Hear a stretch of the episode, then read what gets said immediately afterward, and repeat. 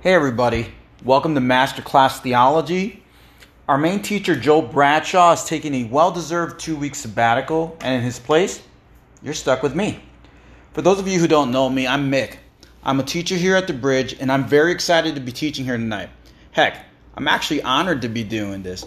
I've, I've got some really big shoes to be filling in for tonight, so without further ado, let's jump into a quick word of prayer.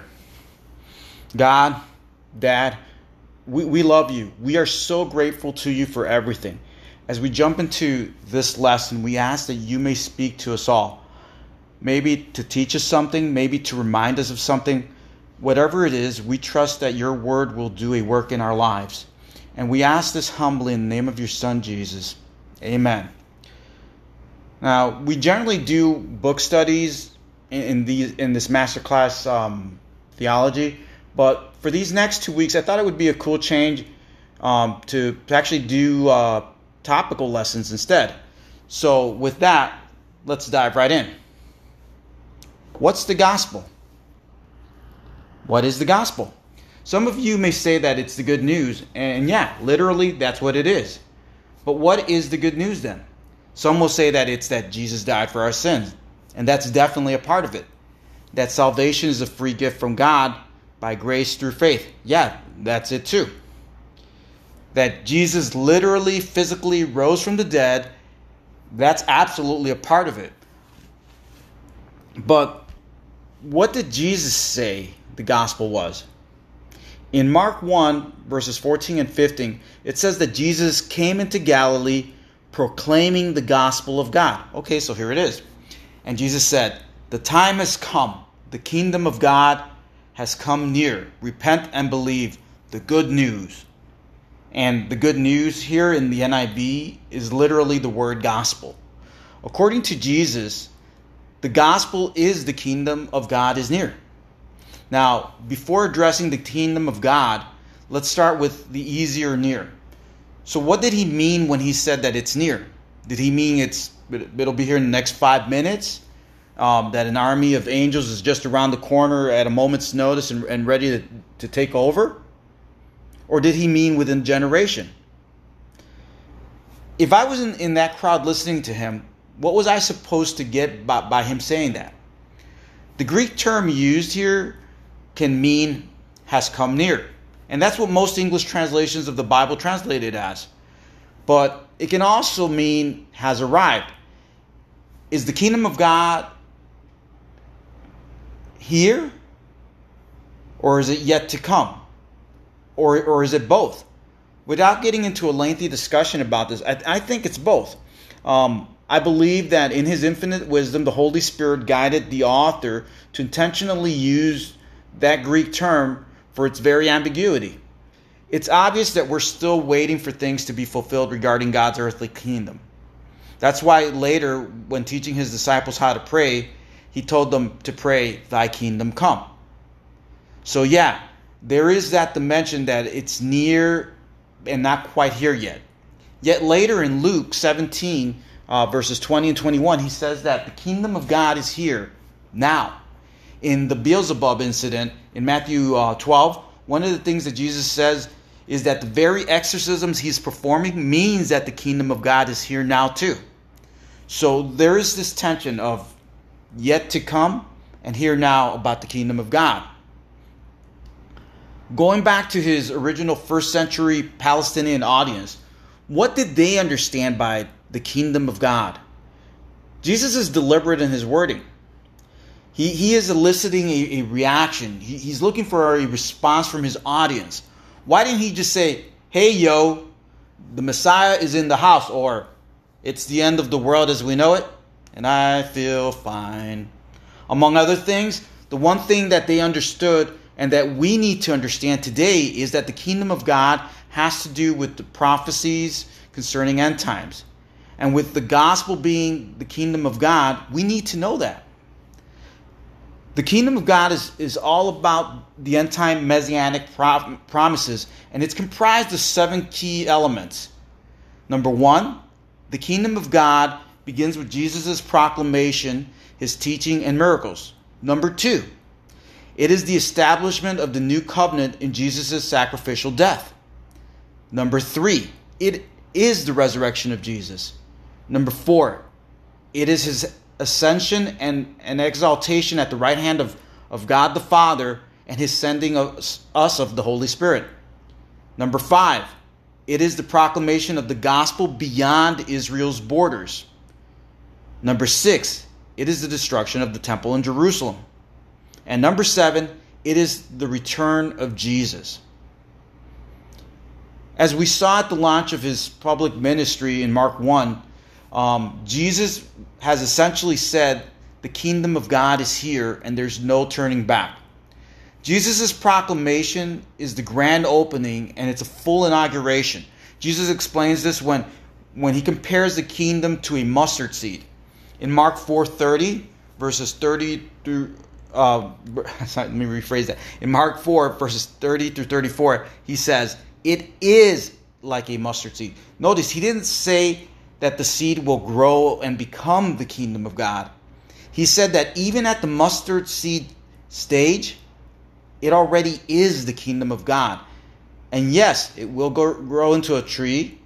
Again, there's that here and now and yet to come dimension to it. The kingdom of God began with the person and proclamation of Jesus and his teachings and his miracles. We talked about it earlier that in Luke 17 21, Jesus said, It's here. In Luke 4 18 through 21, when Jesus read from the scroll, the part uh, from Isaiah 61, verses 1 and 2 in the synagogue, he read, The Spirit of the Lord is on me, because he has anointed me to proclaim good news to the poor. He has sent me to proclaim freedom for the prisoners and recovery of sight for the blind, to set the oppressed free, to proclaim the year of the Lord's favor. After he read that, he said, Today, this scripture has been fulfilled in your hearing. Today. This was a messianic kingdom of God prophecy, and he is clearly affirming that in his person and proclamation, the kingdom of God was a present thing. Most of Jesus' parables begin with him saying, The kingdom of God, or if you're reading from Matthew, the kingdom of heaven is like this or that. So we know that this was the heart of his message. But what about his miracles? How do they fit into the kingdom of God? First, let's notice what they are not. Even though Jesus is talking about a literal kingdom too, None of his miracles are a physical or political attack on the Roman Empire. There is no record of that in the Bible. This demonstrates that that conquest, at least not a geopolitical conquest, was the priority of the kingdom agenda. So, what purpose did his miracles serve them? And while most of us would say that it was to prove that he was the Messiah or because of his compassion for the people, the miracles actually served a much greater purpose than that. Let's look at the four categories that they fall into. Number one, they were healings. Number two, they were exorcisms. Number three, there were miracles that demonstrated his power over the physical universe. And number four, let's not forget, he brought back people, not from the brink of death, but from death itself. In each of these miracles, Jesus is giving us a sneak preview of what kingdom life is going to look like once it's consummated. God is going to reverse the adverse effects of sin. And in that way, his miracles also proclaim the kingdom of God. Throughout the Gospels, Jesus talks about his upcoming uh, crucifixion. In one of those talks, when Peter says, No, Lord, you're the Christ, you can't die, Jesus has to tell Peter to stop being a Satan. You know, I actually feel bad for Peter here. He kind of had the point. Think about it for a moment. In all of this kingdom talk, if Jesus is proclaiming the arrival of God's eternal kingdom, in what universe does it make sense for its king to, well, for his for its king to die? In his infinite wisdom, God, for reasons all his own, he, he just doesn't reveal everything all at once. When it comes to the teachings about the Messiah, the kingdom of God in the Old Testament, the information is all over the place and not necessarily in a, in a linear order. It's more like a puzzle or a riddle than a plain, here it is. From our perspective, this can and does cause confusion. Um, for the first century Jews, desperately hoping for deliverance from what seemed like a never ending series of conquests from the Assyrians to the Babylonians to the Persians to the Greeks, and at that present time, the, the Romans, they desperately longed for and focused primarily on the teaches, teachings of a David like Messiah figure that would come to save the day. And yeah, that is part of the Messiah's job description. But it ignores the part one of the plan. Remember earlier when we read Luke 4 about Jesus reading the, the scroll of Isaiah, uh, Isaiah 61 verses 1 and 2? If you look at Isaiah 61 verses 1 and 2, you'll notice that Jesus stops short of reading the whole thing. He stops before the and. He reads the proclaiming the year of the Lord's favor, but he stops short of reading the day of the vengeance of God. Why? Why would he do that? Because he knew that if he didn't deal with the sin problem, the kingdom of God would be an empty kingdom with no inhabitants. Everyone would be under God's wrath.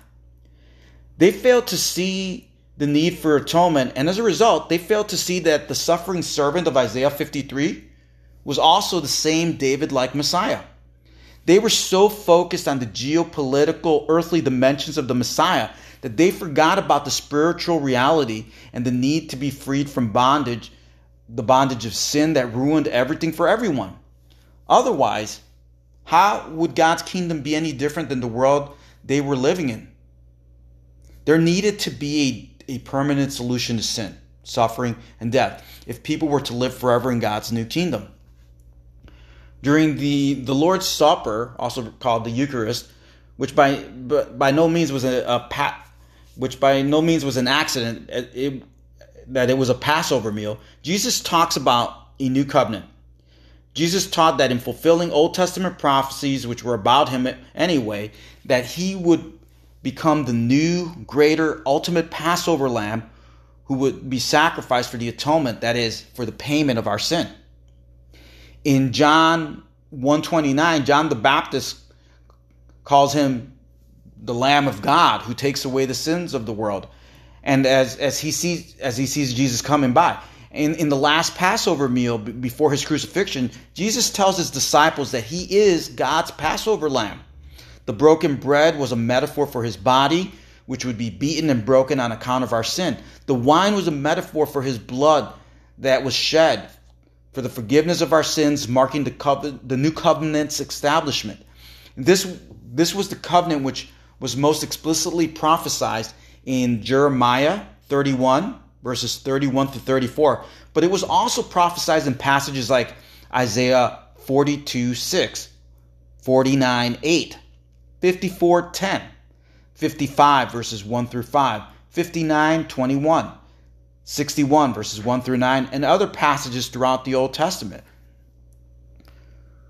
For, for all of, of this, nothing speaks louder the reality of the kingdom of God than the resurrection of Jesus.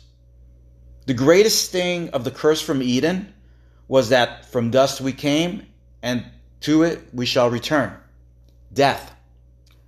New heaven and new, ner- new, new heaven and new earth mean nothing if we're going to die. In 1 Corinthians 15, Paul writes in verse 1 that the resurrection from the dead is the gospel. In verses 3 and 4, he says that in accordance to scripture, Jesus had to rise from the dead. In fact, by verses 12 through 17, he says, if Jesus did not resurrect, then resurrections are not a thing. And worst of all, our Christian faith is worthless. There is no Christianity. Everything about the kingdom of God hangs on this being true. Let me put it this way the gospel is the kingdom of God is here, of which of first importance is that the resurrection is real. And as Paul goes on to write in verses 42, the new resurrection body, it's immortal. It will never die. It's imperishable. Again, all of this is possible because of the reality of Jesus' resurrection. For those keeping score, the clearest prophecy about the resurrection of believers in the, in the Old Testament is found in Daniel 12 2.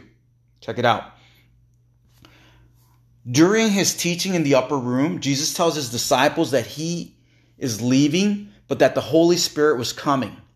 According to John 14, 17, prior to, to his ascension, that means all of human history before Acts chapter 2, the, the day of Pentecost celebration, the best people could ever hope for was a with the Spirit relationship with God.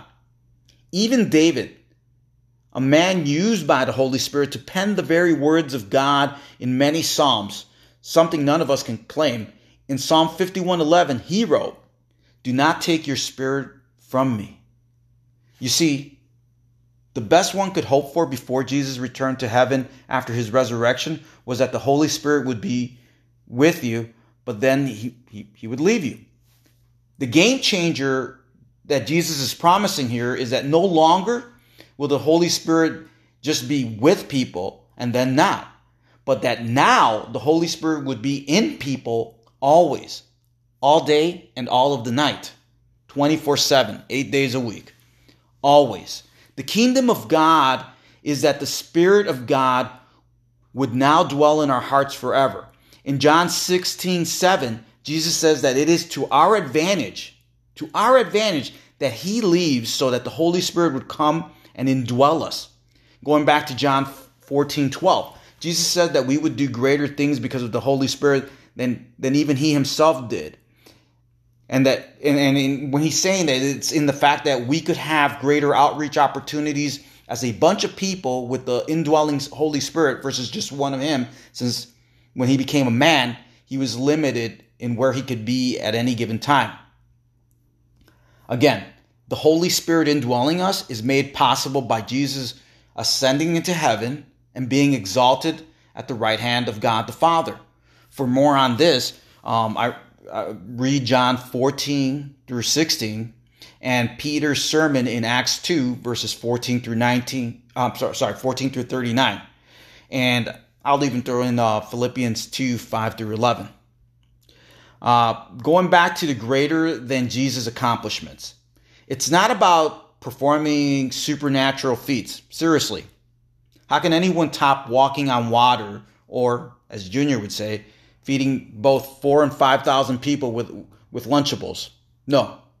The greater things would be to take the gospel message from tiny first century Palestine into North American sports arenas and into the remotest recesses of the Amazon and beyond.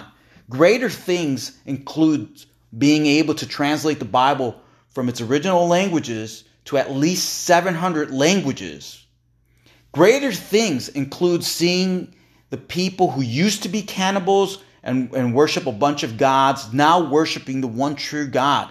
Greater things includes seeing lives transform from, from being self-centered to God-centered. Um, and, and the recovery of, of former addicts, gang members, and, and, and restoration of abuse victims. The Great Commission, the spread of the gospel throughout the world, is also the gospel. Remember the earliest promise of the Messiah, the earliest seed form proclamation of the gospel in the kingdom of God? It was a promise for all humanity in the Garden of Eden before there was a Jew. Back in Genesis 3:15. And if you look back at Genesis 12, 2 and 3, while the gospel was first for the Jews, it was God's purpose all along that all the other nations would be a part of it as well. Um, Joel covered this really well when we did the, the uh, Jonah series not too long ago. On the onset, um, this one seems a bit out of place, but its significance cannot be ignored. Besides it being judgment for Israel's rejection of Jesus as the Messiah and, and Israel's role in putting to death, putting him to death, more, more importantly, the destruction of the temple signifies that the sacrificial system of the Old Testament is over. Uh, that in fact a new covenant really is in effect, and that the Spirit of God, the Holy Spirit, now dwells in temples not made by human hands. It really means that the covenant is here. Again, Jeremiah 31, 31 to 34. Now, before hitting the last point, I want us to remember that the kingdom of God is like a mustard seed. The start of Jesus' public ministry is that mustard seed, the full inauguration of the kingdom of God. Think about it. Of the seven points that comprise the kingdom of God, six are already in play. If the kingdom was fully inaugurated with Jesus' earthly ministry, it is all that and more with parts through two through six in motion. Part seven, the second coming of Jesus, is the consummation of the fully inaugurated kingdom of God. But make no mistake, as strange as it may seem to say, we are living in the last days. And in a relatively short time, and mind you, short time has to do with God's perspective of it, we will see the completion, the consummation of all that God promised regarding his kingdom. As of Jesus' first coming, we we were already past mile 26.1 of the marathon. As God defines soon, we will experience a physical, literal resurrection. We will become immortal, live forever. We will no longer sin or suffer. We will see Jesus face to face. And while I have to be careful about this last one, I will have a full set of hair. But if I don't, I've learned to rock a, a clean shaven head. So much for humility there, huh? So, in closing, the gospel, which is the kingdom of God, is Jesus. He came to us and for us. Through the Holy Spirit indwelling us, that means that God lives in us. And in a most glorious, physical, literal way, He will come back for us and be with us forever and ever. The kingdom of God really is good news for us all. God bless everyone. And um, let's close in a word of prayer. Thank you, Dad, for this time. When we are down, help us to remember that we belong to you, that, that you are for us. Be praised always. And we pray this in, in the name of Jesus again. Amen. All right, well, that's this week's lesson. Um, I hope that it will be a, a blessing to to anybody and everybody listening to it. Um, God bless and hope to to get in touch with you next week. Bye.